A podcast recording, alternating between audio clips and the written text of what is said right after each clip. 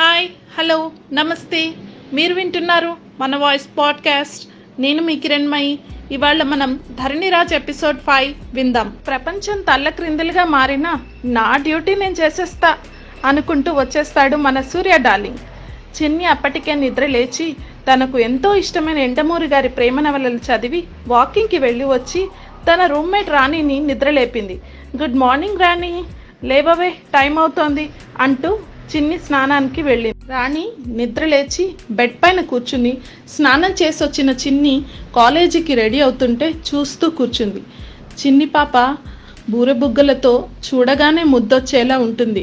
మరి అందులోనూ లెక్చరర్ కదా కాటన్ చీరలో చెవులకు స్టాట్స్ పెట్టి పున్నమి నాటి చంద్రుడల్లే తెల్లగా మెరిసిపోయే మొహానికి చిన్న నలుపు రంగు బింది పెట్టింది. మెడలో సన్నటి గొలుసు ఒక చేతికి వాచ్ ఇంకో చేతికి తనకు ఎంతో ఇష్టమైన బ్యాంగిల్ వేసుకుని జుట్టుకు చిన్న క్లచ్ పెట్టి ఫ్రీగా వదిలేసింది. రెడీ అయ్యాక తన చేతికున్న గాజును చూసుకుంటూ ఫోన్ చేతిలోకి తీసుకుని రాణిని చూసి ఏంటలా చూస్తున్నావు? అంటూ చిన్నగా నవ్వేసింది. చిన్ని పిలుపుతో ఈ లోకంలోకి వచ్చిన రాణి ఏమున్నావే బాబు? చూస్తుంటే నీ బుగ్గలు కొరికేయాలనిపిస్తోంది. నిన్ను ఎవడు కట్టుకుంటాడో గాని వాడి జన్మ ధన్యమైపోతుంది బాబు అంటూ చిన్ని బుగ్గలు గిల్లేసింది. ఒసే నొప్పిగా ఉందే వదలవే అని రాణి తలపై మొట్టి టైం అవుతోంది స్నానం చేయిపో అంటూ బాత్రూంలోకి నెట్టి చిన్ని ఫోన్ తీసుకుని బాల్కనీలోకి వెళ్ళింది. తన ఫోన్లో ఉన్న బుడ్డోడు అనే నేమ్కి డయల్ చేసింది. అవతల వైపు వెన్నెలవే వెన్నెలవే మిన్నే దాటి వస్తావా? విరహాన జోడి నీవే. అంటూ ఫోన్ రింగ్ అయింది.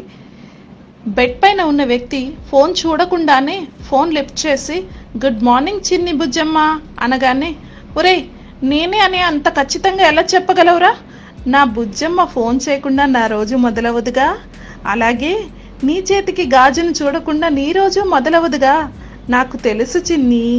సర్లేరా బుడ్డోడా వెళ్ళి ఫ్రెష్ అప్ అయిపోపో నాకు కాలేజ్కి టైం అవుతోంది. అనగానే వసేయ్ పొట్టిదాన సిక్స్ ఫీట్స్ ఉన్న నన్ను ఫైవ్ పాయింట్ ఫోర్ ఉన్న నువ్వు బుడ్డోడా అంటావేంటే?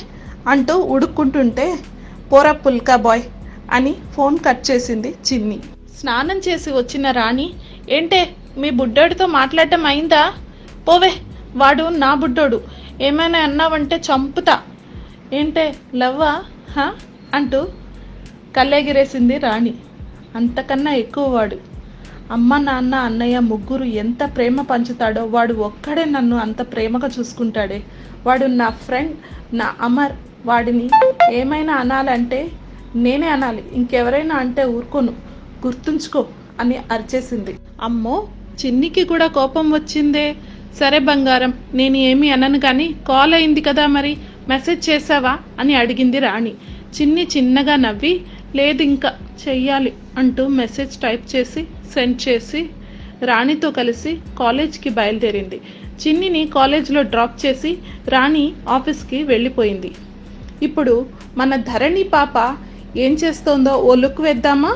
ఉదయం సూర్యకిరణాలు మొహంపై పడుతున్న దుప్పటి మొహంపైకి లాక్కుని మరీ ముసుగు తన్ని పడుకుంది.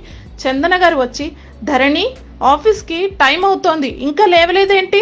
అంటూ కిటికీ కర్టెన్స్ జరుపుతూ అరుస్తున్నారు. అమ్మా ఏంటి ఉదయాన్నే గోల అనుకుంటూ లేచి వాష్రూమ్లోకి వెళ్ళింది ధరణి.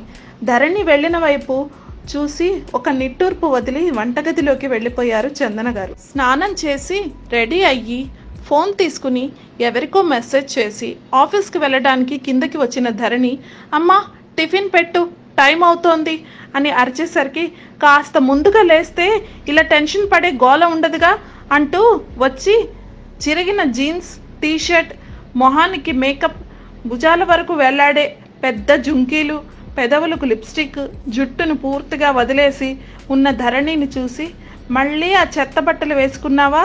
అంటూ వచ్చి కోపంగా టిఫిన్ వడ్డించారు.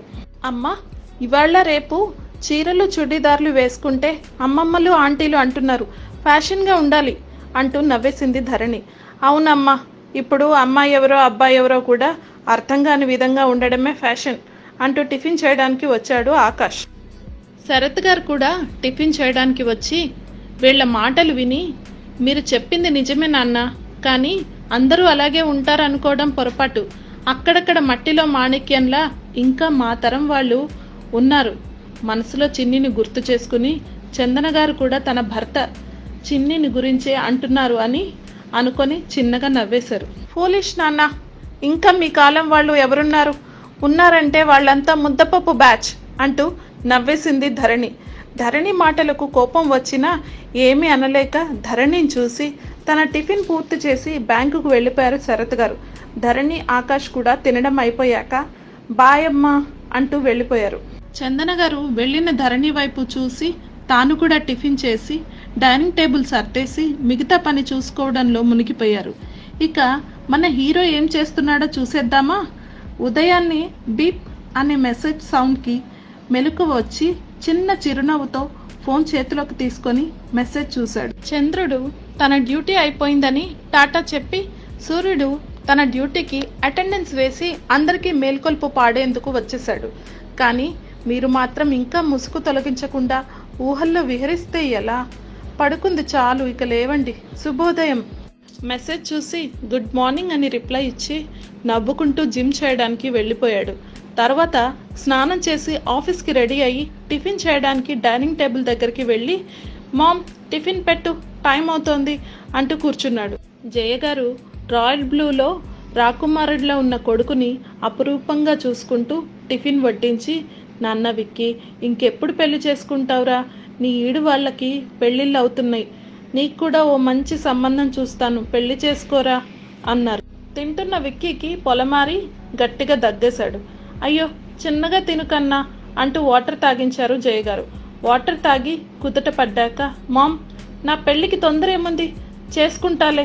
ముందు బిజినెస్ ప్రాబ్లమ్ సాల్వ్ అవ్వనివ్వు అంటూ మనసులో తొందరగా నా మనసులో మాట తనకి చెప్పేయాలి. లేదంటే మామ ఎవరినో ఒకరిని కట్టేసేలా ఉంది అనుకొని తినడం పూర్తి చేసి ఆఫీస్కి బయలుదేరాడు. ఆఫీస్కి వెళ్ళిన రాజ్ ఫోన్లో ఉన్న పోయిట్రీ ఓపెన్ చేసి చూస్తూ గతంలోకి వెళ్ళిపోయాడు. ఓయ్ ఎక్కడున్నావు? ఎన్నాళ్ళు ఎదురు చూడాలి? నీకై చూచి కన్నులు అలసినవి. నీకై వెతికిన ప్రతిసారి ఇక్కడున్నాను అంటూ కవ్విస్తూ అంది అందక చేజారిపోతావు. నీకిది తగునా కన్నా ఇంకా ఈ దాగుడు మూతలేలా నన్ను నీ దరి చేర్చుకోవా? కథ కొనసాగుతుంది. మళ్ళీ రేపటి ఎపిసోడ్లో కలుద్దాం.